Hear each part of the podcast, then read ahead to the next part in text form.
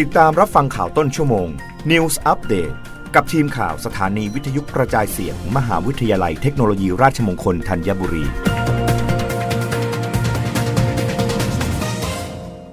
รับฟังข่าวต้นชั่วโมง โดยทีมข่าววิทยุราชมงคลธัญบุรีค่ะ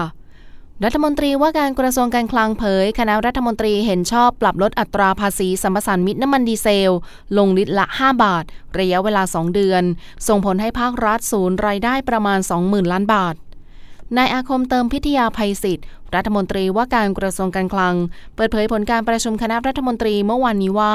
เห็นชอบปรับลดอัตราภาษีสัมปทานมิตรน้ำมันดีเซลลงลิตรละ 5 บาท เป็นระยะเวลา 2 เดือน ตั้งแต่วันที่ 21 พฤษภาคม 2565 ถึงวันที่ 20 กรกฎาคม 2565 เพื่อช่วยบรรเทาความเดือดร้อนให้กับประชาชน และภาคธุรกิจ ในช่วงที่ระดับราคาน้ำมันดิบในตลาดโลกปรับตัวสูงขึ้นอย่างรวดเร็วในปัจจุบัน รัฐมนตรีว่าการกระทรวงการคลังยังกล่าวว่า ตามที่ได้มอบหมายให้กรมสรรพสานมิตรดำเนินมาตรการภาษี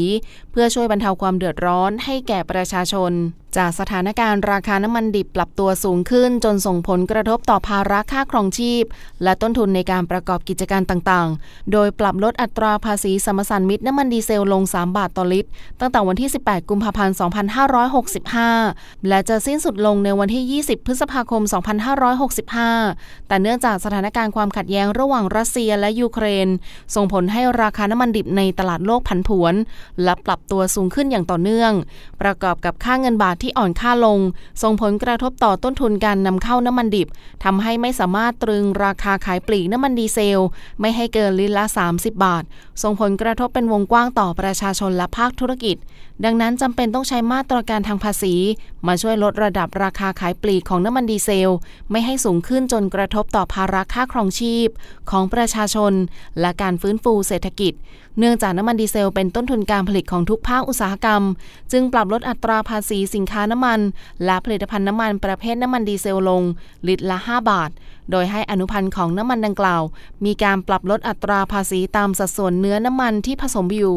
อย่างไรก็ตามการใช้มาตรการภาษีดังกล่าว เป็นเพียงมาตรการในระยะสั้น แต่ถ้าหากสถานการณ์ราคาน้ำมันดิบในตลาดโลกเริ่มคลี่คลาย รัฐบาลยังคงใช้กองทุนน้ำมันเชื้อเพลิงเป็นนกลไกหลักในการรักษาระดับราคาขายปลีกน้ำมันดีเซล เพื่อไม่ให้กระทบต่อค่าครองชีพของประชาชน และเป็นอุปสรรคต่อการฟื้นฟูเศรษฐกิจของประเทศต่อไป โดยในการปรับลดอัตราภาษีสมปทานมิตรน้ำมันดีเซลในครั้งนี้ ส่งผลให้ภาครัฐสูญเสียรายได้ประมาณ 20,000 ล้านบาท รับฟังข่าวครั้งต่อไปได้ในต้นชั่วโมงหน้า กับทีมข่าววิทยุราชมงคลธัญบุรีค่ะ